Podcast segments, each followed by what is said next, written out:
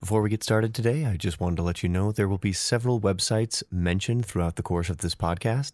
Those links can be found in the description below. So please, if at any point during this podcast you find something that makes a lot of sense for you or would be a good connection, go down into the description, click the link, and do a little bit more research about some of these great organizations and opportunities. Enjoy the podcast. Welcome to the Radiation Research Society. My name is John Early. Today I am going to be interviewing several very important people. We'll be starting here. Please introduce yourself and tell us what you do. My name is Eric Bernhard. I'm the Chief of the Radiotherapy Development Branch at the National Cancer Institute. My name is Andrea DiCarlo. Everyone calls me Andy, and I'm a program officer and contracting officer's representative, which means I do grants and contracts at the National Institute of Allergy and Infectious Diseases at the NIH. I'm in the Radiation Nuclear Countermeasures Program, and I've been there since 2004. Very cool. And I'm Janice Huff. I'm the Deputy Element Scientist for NASA Space Radiation Element, which is part of the Human Research Program. I basically work on development of research plans and strategies for the element to basically help our astronauts get into space one day and be safely protected against radiation. Very exciting. Funding makes the world go round, and everyone, especially in the scientific community, is always trying to figure out how do we keep our science moving forward, how do we do things. What kind of scientific projects are you seeing in your organizations at this time? Well, we're seeing a wide variety of scientific projects at the NCI. Our program, the Radiation Research Program, covers in the radiation sciences, the physics, the chemistry, the medicine, and the biology. So we are covering everything from developing new techniques of imaging for radiotherapy to developing new modalities of radiation therapy. In particular now the particles. In the chemistry, we're looking at developing everything from new ligands for radionuclide therapy to the very basic chemistry of radiation DNA damage. And in biology, we're looking at everything from tumor oxygenation and microenvironment, including immune responses after radiation. Normal tissue protection, which overlaps with what Andy's doing, oxidative stress and its impact both on normal tissues and tumors. We're trying to develop biomarkers, looking at gene expression, circulating tumor DNA, and looking at both intrinsic and adaptive immunity and how those impact on the radiation response, including microbiome effects.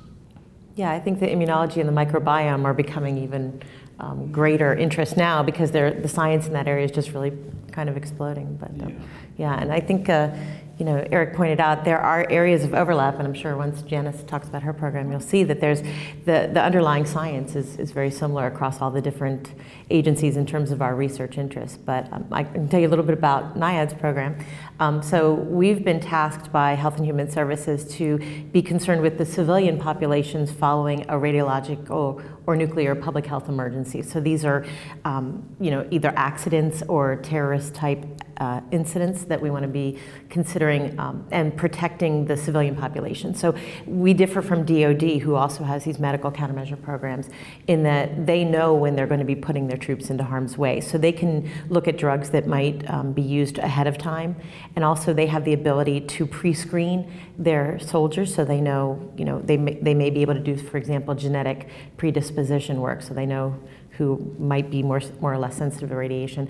We don't have that luxury, so we have to look at drugs that can be considered in a concept of operations that includes mass chaos. Public health emergencies usually mean you have to have quick and easy routes of administration. Drugs that you're given probably won't be getting to the scene. The earliest we believe is about 24 hours post-exposure.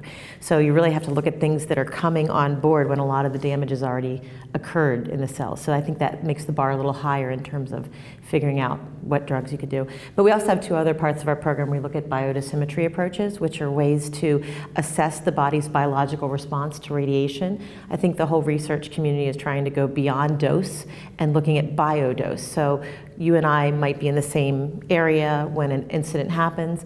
We may have received the same dose, but our biological response to that dose can be very different. So we want to understand how the biological response to the dose and the clinical symptoms that you present allow physicians to triage you into different treatment groups, like you're okay, you go home, you might have gotten a little bit of radiation, but you're going to be fine, and then we really need to concentrate on this group of people.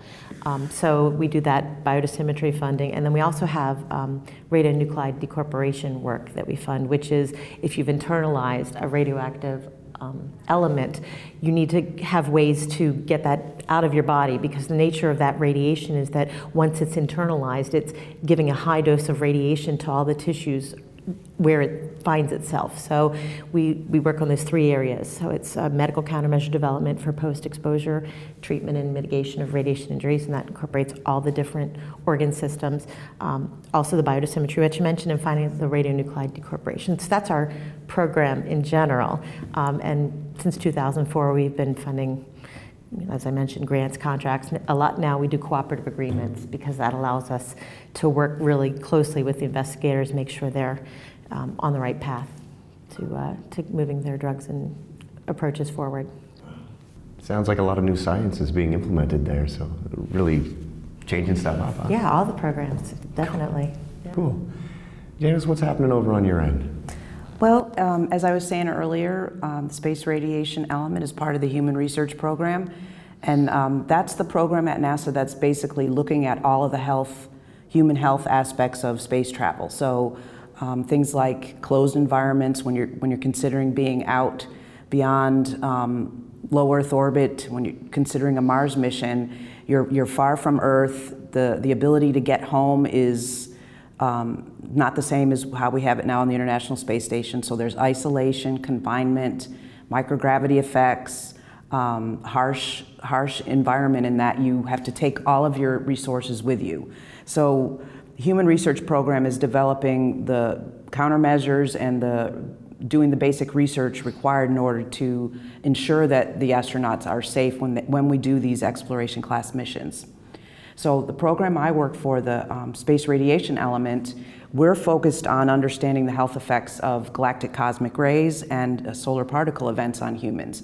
And these are radiation types or qualities that we don't see normally on the ground. So except for in a particle accelerator or in a radiotherapy with heavy ion type situation. So they cause unique health effects. And so the program is really focused on understanding how are they different from X-rays or gamma rays that we encounter on the ground. And another main difference is the fact that out in space it's a chronic exposure. So it's not an acute blast type situation. It's a chronic, everyday, low, very, very low dose rate exposure to these heavy particles, with potential for intermittent exposure to a large solar particle event. So we overlap in the solar particle event. The dose rate's really important, yes, too, in a lot of effects. Where acute effects can happen, the acute radiation syndrome. We hope that can be controlled by shielding, but we have to be prepared, and we look to the work that you guys do in that area to help us identify what kind of drugs and mitigation strategies we can use. Let me get back on point. So we have four main risk areas quickly. We do the radiation carcinogenesis, so that's long-term health risk of developing cancer. We look at degenerative tissue risks, so that's the main focus right now is cardiovascular health following radiation exposure. And also we're very interested in the effects, chronic effects on the immune system of the galactic cosmic rays. We look at central nervous system health effects, so both in-flight as well as late neurodegenerative changes that may happen, and then finally the acute radiation syndromes from solar particle events. So it's a pretty broad portfolio, basic research, and then focusing really on mitigation strategies right now. When you're dealing with science that reaches into so many different categories, particle bombardment, radiation absorption, is it a challenge to really be able to stay on top of all this, to be knowledgeable of the grants, sort of that delicate balance between idealism and pragmatism when they come across your table? Well, you get to know, we don't have a big, huge funding portfolio because we're pretty small compared to some of the other programs. So it's not really that hard, and we have very defined things that we're trying to get done. So I think, you know, it might be a little difficult to cross over the different disciplines, but we have experts on our staff that are focused on each of those discipline areas, so that we work as a team, and that is really helpful. So. That's true of all our programs. I think we have different people with different expertise. But I think one of the things you can see is that there is a lot of common biology between the different programs, which gives opportunities for grantees who are looking at a particular aspect of radiation biology to submit grants to any of these programs, as long as they are very careful to target the eventual utility of the application. So for us, it's clinical, and we could be doing chronic radiation with systemic radionuclide therapy. We could be looking at flash radiation, which would be much more equivalent to a nuclear detonation. Yeah. So, and those are used clinically. So the biology differs between those different dose rates, but between funding agencies, we're all accepting of all of these biologies. Interesting, so there's a lot of commonality in the mechanisms, is that right? I think the savvy researchers understand that, and they have funding from all of us. So they may have a particular pathway that's been implicated in radiation injury, and it would work for the normal tissue injury in terms of when you're undergoing radiotherapy, those radiation beams have to travel through normal tissue often to get to the target. So you have to protect the normal tissue there. You guys have the same issues. And it might be a pathway that's play in all of them. And I think actually, even more so now than before, we have more commonality with NASA, because I know that NCI is getting into more of these heavy ion therapies. We're getting into more neutron considerations in terms of mixed field irradiations. So I think it's going to continue to grow in terms of areas of overlap. And I know when our program started, so we're the late ones to the party, we were in 2004, and we really stood on the shoulders of the giants at NCI. So when we first came in, we were stealing from the clinic routinely because there were so many things that were showing promise in radiation therapy, normal tissue protection. So we started testing those, and we continue to have an interest in repurposing things that are either licensed or in the clinic. And I know that NASA is also looking for the repurposing. So absolutely. Things that you already know have a established safety profile that can be then used for your astronauts. Yes, that's one thing that the difference for our situation is that we're dealing with really super fit, healthy people who may never have any health effects from the radiation exposure. So you have to, if you're going to administer something to prevent a chemopreventive agent, it has to be very safe. You have to be able to take it, but you know, it has to be easily taken, stable over a long-term mission up to 3 years. So we are looking on the chemopreventive side of those kind of drugs for mitigators to protect the astronauts. And also we want things that have already been tried and true would be more helpful for us. So not probably new types of drugs at this point. But like the growth factors and those kinds of... For protection from acute radiation syndrome, yeah, so I'm talking the acute radiation syndromes for an unplanned solar part or an unexpected solar particle event would be one class of things that we could consider having in the med kit for the astronauts. And then the other is these longer term, decrease the cancer risk, decrease the chronic degenerative tissue risks types of drugs.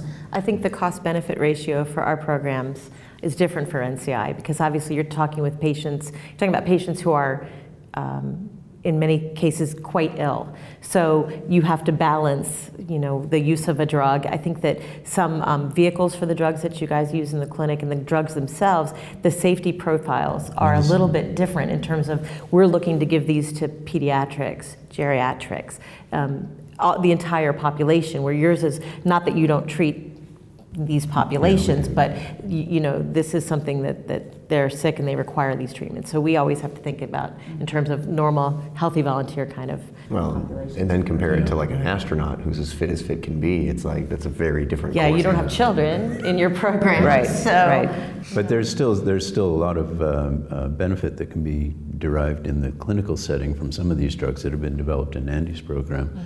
But we have the additional concern that the protection has to be specific to the normal tissue or administered in such a way that it is not going to promote the survival of the cancer cells that are under treatment.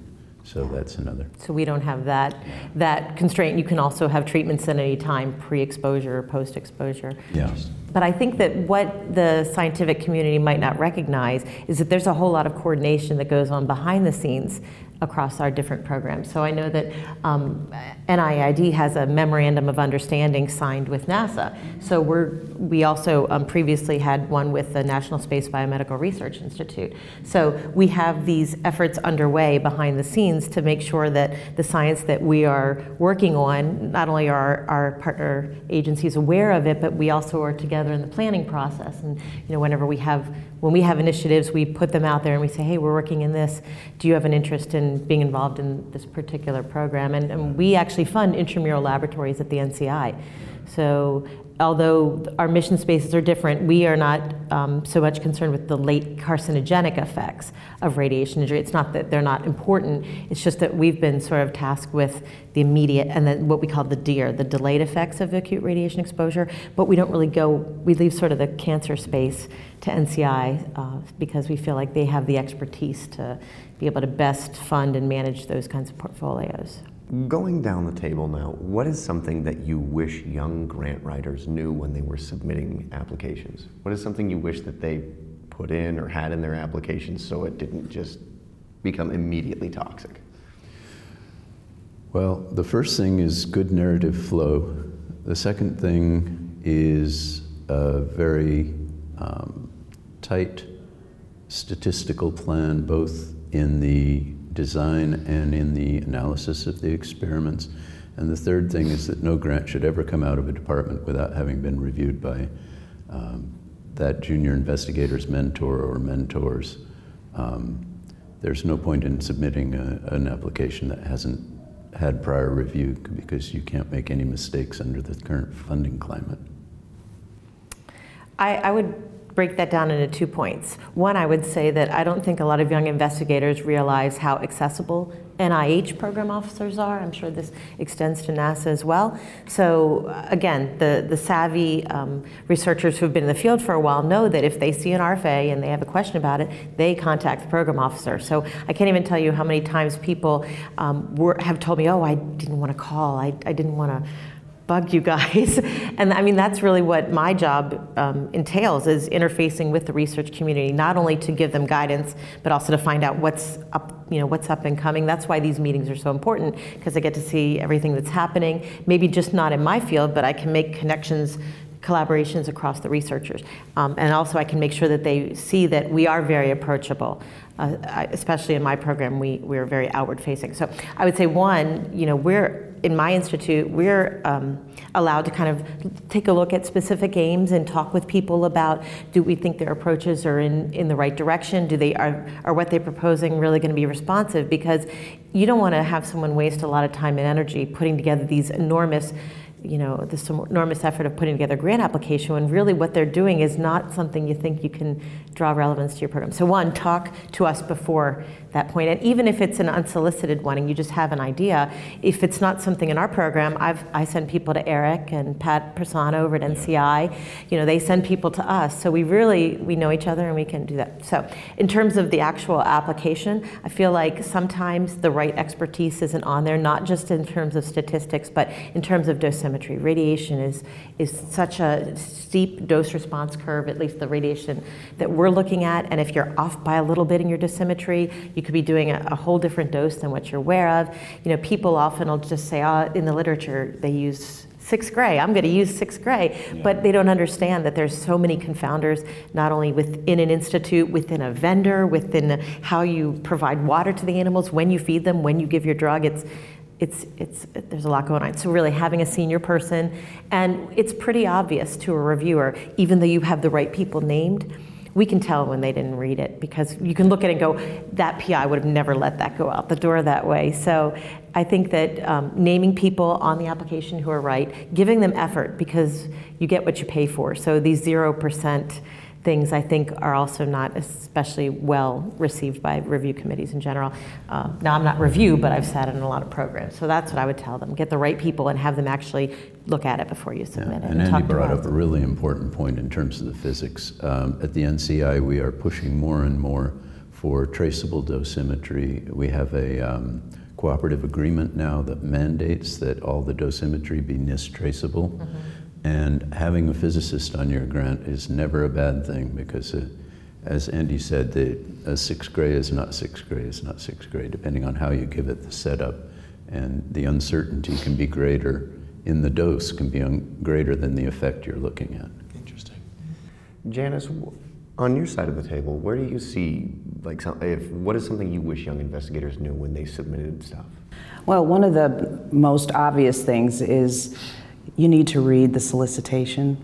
You need to, you know, really focus on what's being asked for, and then in your grant application, tell how you're answering the questions, and be very clear, because sometimes we see proposals and it's so obvious that they haven't really looked at what we're asking for. Mm-hmm. And if you force yourself to have a paragraph, this addresses X, Y, and Z from the solicitation, then you will be thinking along the lines, and you need to do that. So that's one of the, I mean, it sounds obvious, but it's not necessarily obvious. And look at the review criteria. I know NIH, yes, we have review criteria. I've had people tell me they only read through the beginning part of what we're interested in, then they stop. But we oftentimes will, like, handwrite sections of the review criteria. And that's what you're being judged based, yes, upon these questions that we want the reviewers to focus on. So a lot of people don't go that far, because these are monsters, these RFAs. They have all of this required information that's in there. It's really difficult to get bogged down. So you just sit there with a highlighter and just things that you have to make sure that you address. There's a lot of boilerplate in those announcements, and you have to tease out the parts that are, yeah, important. We write the important parts, and the other people put in sure, yeah, the boilerplate, but even the important parts can get a little dull to go through, but it's very important. Yeah. I was going to ask if based on your response, it seems like, is this an issue in the grant world where people sort of Frankenstein their project to try and put it into as many grants as possible? Cut and paste errors. Yes. So you'll be reading something on compound A, and then, you know, somewhere in the middle if they start talking about compound X, and you're like, what is, oh, they cut and pasted it from somewhere else. It's very obvious when that happens. Yes. So it's stressful putting these together so you understand it, and after reading something 10 times, you trust me, we write the RFAs, and we miss things in our own RFAs. Yeah. So that brings up another point, is that you really have to be very careful to pay attention to all the details in the grant. We've had grants that propose these statistical analyses that were rather complex. The statistician biosketch was missing, and that was pointed out by reviewers.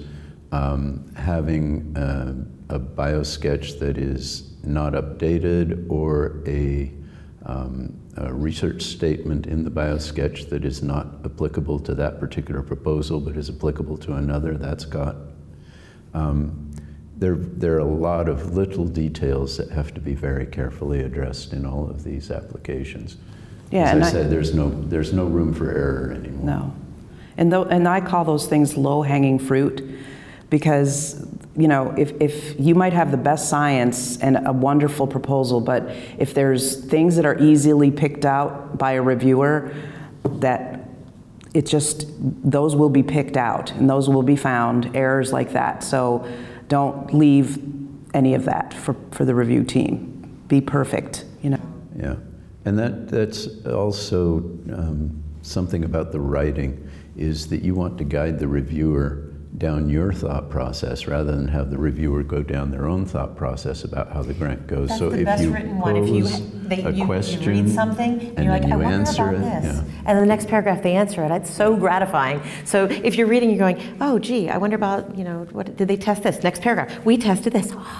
They're like going, you go. Yeah. So there's a real art form to writing an engaging grant application. There's some people who, there are some really masters in the field out there that, I mean, they're doing great science, but they're also really eloquent about how they put it forward. And, you know, and if things like if you have a particular aim, that if it fails, the whole thing falls apart. People don't put alternative approaches in there. They don't look at, they don't take a serious look at what the risks are involved and what they're proposing. And if you don't point it out, the reviewers know them. They're going to point them out. So if you say, we understand this could be an issue. However, you know, in case that's a problem, here's how we're going to get around that, or here's another thing we could do. And it lets them know that you've really thought it through completely. So. Yeah. Right. That's a very good point. Yeah. Yeah. I mean, this is kind of turning into like grantsmanship 101, but.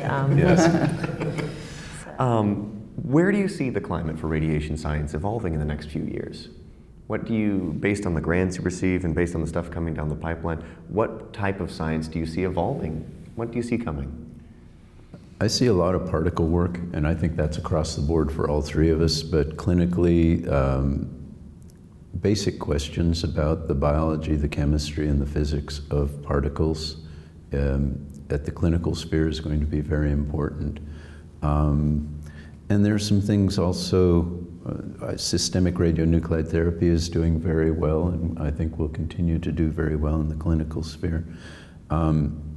Imaging, radiomics, trying to tease out from your clinical samples the eventual response, so predictive and prognostic biomarkers. Those are all things that are very important. Yeah, I think I mentioned previously immunology, even just at this meeting here in Chicago, there's immunology all over the place. So I think that that's really experiencing I wouldn't say resurgence, but that's really coming to the forefront. From our program, we've given out grants, we've awarded grants recently in the areas of vascular injury, because we're now starting to think about multi-organ dysfunction and the more global effects from radiation. I think we did have to approach them as separate organ systems of damage, always recognizing that they were all tied together. So for us, I think that's an area. We've also recently put out some funding in cellular therapies. So I think that those are areas, I think also for us, we're thinking we need to start moving into some of the special populations in a more meaningful way. NIH has come out with this you have to cover both genders in your studies, but we're also thinking, you know, for some of these things for which we've actually established the adult models, maybe we need to start getting into some of the pediatric models, the geriatric models, because those are in our population. And in terms of, I'm at liberty to talk about some future funding that we're looking at into FY20. The NIAID is very transparent in their funding, and so we can talk about that at some point too. Yeah, I was going to say let's give Janice a chance to shout in on this, but then I would like to come back and talk about that. That's very interesting that you know what's coming down the pipe in 2020. So Janice, what are you seeing in science? Well, I agree about the immune system. That is something that we're definitely interested in, and we know from spaceflight that there's changes in the immune system just from being up in microgravity. So how that plays and you know, synergizes or interacts with radiation effects on the immune system is really something that we need to be focused on, and more so in the future as we continue to do our studies. We're also interested in the microbiome and how that's impacting all of the risks. And that is also something that when you're locked in a tin can, you know, there's changes in that, your diet's changing, and how does that evolve and influence potential health risks? So those are two main areas. NASA in particular right now, excuse me, our program has a big effort to address the dose rate issue, and so we're upgrading our facilities at the NASA Space Radiation Lab at Brookhaven National Lab on Long Island to be able to do chronic exposures, so be able to run that accelerator on a daily basis to give small packets of heavy ions to our model systems. So that's a big project ongoing right now for our program. Cool. Really opens up the doors on some of the science you can do that. Absolutely. Yeah, extra facilities. Yeah. Yeah. And just real fast, I have to call out. Was that a David Bowie reference I heard in there? Rocket Man or something? No, I heard floating in a tin can. Oh yeah. You have all the best lyrics at your disposal.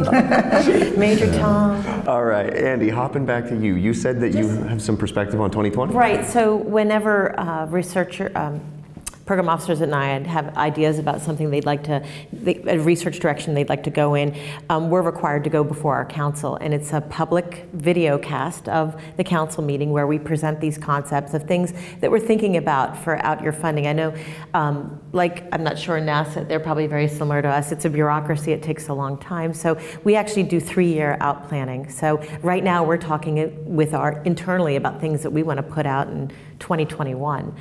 But in terms of 2020, we go to our council, these are presented, and then NIAID actually has a website where you can type in NIAID Council Clearance, Concept Clearance, and you go to the website and it tells you every concept that's been cleared at every council for all the different divisions. We're in the division of date, DAIT, so you can go to the website, you can click on any of the council dates. If you click on our June council date, you see that we presented 3 concepts that are going to be recompeted, renewed. There's not really a lot of surprises there. Our large centers program is going to undergo a recompete for funding in FY20. We're also looking to pull our radiation survivor cohort, which we're extremely proud to be working with since 2005. We take monkeys that have survived radiation exposures of all different dose levels, males and females, all different ages. We send them down to live out their days happily, and we can monitor them for delayed effects and late effects. And so it's a really tremendously valuable research population. So that's going to be pulled out of our centers program to be kind of more accessible to the radiation community in general. So we're going to be doing that. We've got a biodosimetry initiative on there and some contracts. So they're sort of the things that we always do, but the fact that they're out there and you can read about them. Cool. And you said the public meetings were videocast? Were they live streamed? Yeah, they're live streamed. So and their videocast. Do they just go to your website? So you could go to the NIH videocast. I think it's videocast.nih.gov, and you can just search for NIAID Council, and you can pull it up. You can go to June and see me on video there too. So the program officers who design and create these RFAs actually bring them to the council. We present. We talk to them. But the last thing I'd love to put a plug in for, because I know we've been talking for a while, is that the NIAID website, again, we like to serve as a clearinghouse for all kinds of funding opportunities, and we have a way for investigators to click on the little small envelope that's at the bottom of any NIAID website. You click on the envelope, it'll take you to a page, you say subscribe now, you give them your email address, you confirm it. You can do a password, you don't have to do that. But then you can click a checkbox for radiological and nuclear program. And anytime we have a solicitation, within 24 hours of it being released, we send an email blast out to everybody. So that's how we inform the research community. Of course, they show up on our website as well, but then you have to go and figure it out that it's there. So I would encourage people who have interest in our mission space to go onto our website, click that little envelope, and get signed up to receive updates. That's a great mechanism to help garner information and help align people who really might be potential future grants. Yeah. You don't even have to use your work. You can use your Gmail address any way you want. You can send it to both in case there's. Is there any program, Eric, Janice? Is there any program you'd like to speak about that your organizations do that might be helpful to people who are out looking? Or how you outreach? Well, we have a website as well, Radiation Research Program on NIH.gov, and it has just been updated for the first time in a few years. So it's got a significant amount of information about grants, applying for grants, the program itself, the people in the program and their expertise, how you can reach them. I would also like to call out the SBIR program, which is the Small Business Innovative Research Program. We have that too. We are very successful in getting concepts through the SBIR program for everything from high throughput screening, systemic radionuclide therapy, biomarkers, clonogenic assays. I mean, there are all kinds of different. Very active small business. Yes, and that is congressionally mandated funding, so they have a fair amount of money. Mm-hmm. I would encourage the investigators, well, I would give an encouraging note, and that is that our research funding in the last fiscal year for FY18 has started to go up as opposed to going down. And we are also developing RFAs in the program that will provide dedicated funding for radiation studies, but that is too early to talk about. And I think FY20 starts October next year. Yeah. So it's really sneaks up on you. Janice, do you guys have an outreach program or anything like that? Well, I can say that we have a one-stop shopping website for all the grant proposals that are agency-wide. It's called Nspires. Could you spell that? I don't know. NSPIRES.gov. Thank you. And that's where all of the research announcements are posted. So you can get on their mailing list and have an update every time there's a new solicitation. Awesome. Yeah. And one last resource. NIAID, also if you just type into Google NIAID SOP, N-I-A-I-D SOP, there are hundreds of pages that talk about the standard operating procedures that are pretty much unique to NIH, although there's some human research protections information there and ICOC information that might work for other agencies. But it's NIAID is very well known for having this public-facing resource that's available, and you can, let's say, oh, I need to change my PI, how do I do that? You just type in NIAID SOP, change PI. It takes you to a website. It talks about what program officers do, what grants management do, what PIs are supposed to do. It's very well laid out. So just if you have a question, go there first, and if you don't get the answer, call your program officer. All right, we've been having a really good conversation, but it's about time to bring this to a close. Before we end this, I'd just like to thank everybody for coming in today. Janice, Andy, Eric, you guys have been awesome. And we're going to end with just one little final thought. We've been talking, we've been going over a ton of good science. What would you like the takeaway to be today? And we're just going to go down the table. I'll start. Don't copy and paste. That would be my takeaway as the moderator. Don't copy and paste. Well, obsessive compulsive behavior where grants are concerned is not a bad thing. The other thing I wanted to bring up is that there is the Reporter website at the NIH that allows you to look at any grant that is funded in a particular area. And I think before you submit a grant, you should look at that and see how your topic falls in with the other funded research at the NIH. And there's not just immunology research going on. There are some fantastic things that we heard about here at this meeting. For example, Andy, the person you hosted, that talked about hibernation. Yeah, that was fantastic. On radiation sensitivity.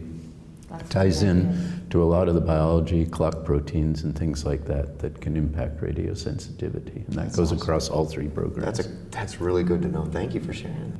I would say reach out early, reach out often. Don't let yourself be siloed into a particular funding agency. So always be thinking about how what you're looking can flip into different areas so that you can really maximize the potential. And I think basic research is great. Obviously, it's the bread and butter of the NIH, but you really need to be thinking long-term and have a vision for what your particular target pathway can be in the clinical community, in the NASA community, just really thinking about the end game for what you're looking at and what the possibilities are. Yeah, and I want to point out one more resource that the Human Research Program has a roadmap online, so Google NASA Human Research Program roadmap, and you will come to a website that has details on all the current funded projects, the evidence basis for all of the risks, so not just space radiation, but all of the program elements risks are defined there. Evidence bases, tasks funded, and then some plans for future tasks. So you'll find that it's a wealth of information. So go there and look at what's being done now, and then dream big is my recommendation. Reach for the stars. You had to. I had to. Yeah. Well, I'd like to thank everyone for tuning in today. This has been the Radiation Research Society podcast. Have a wonderful day.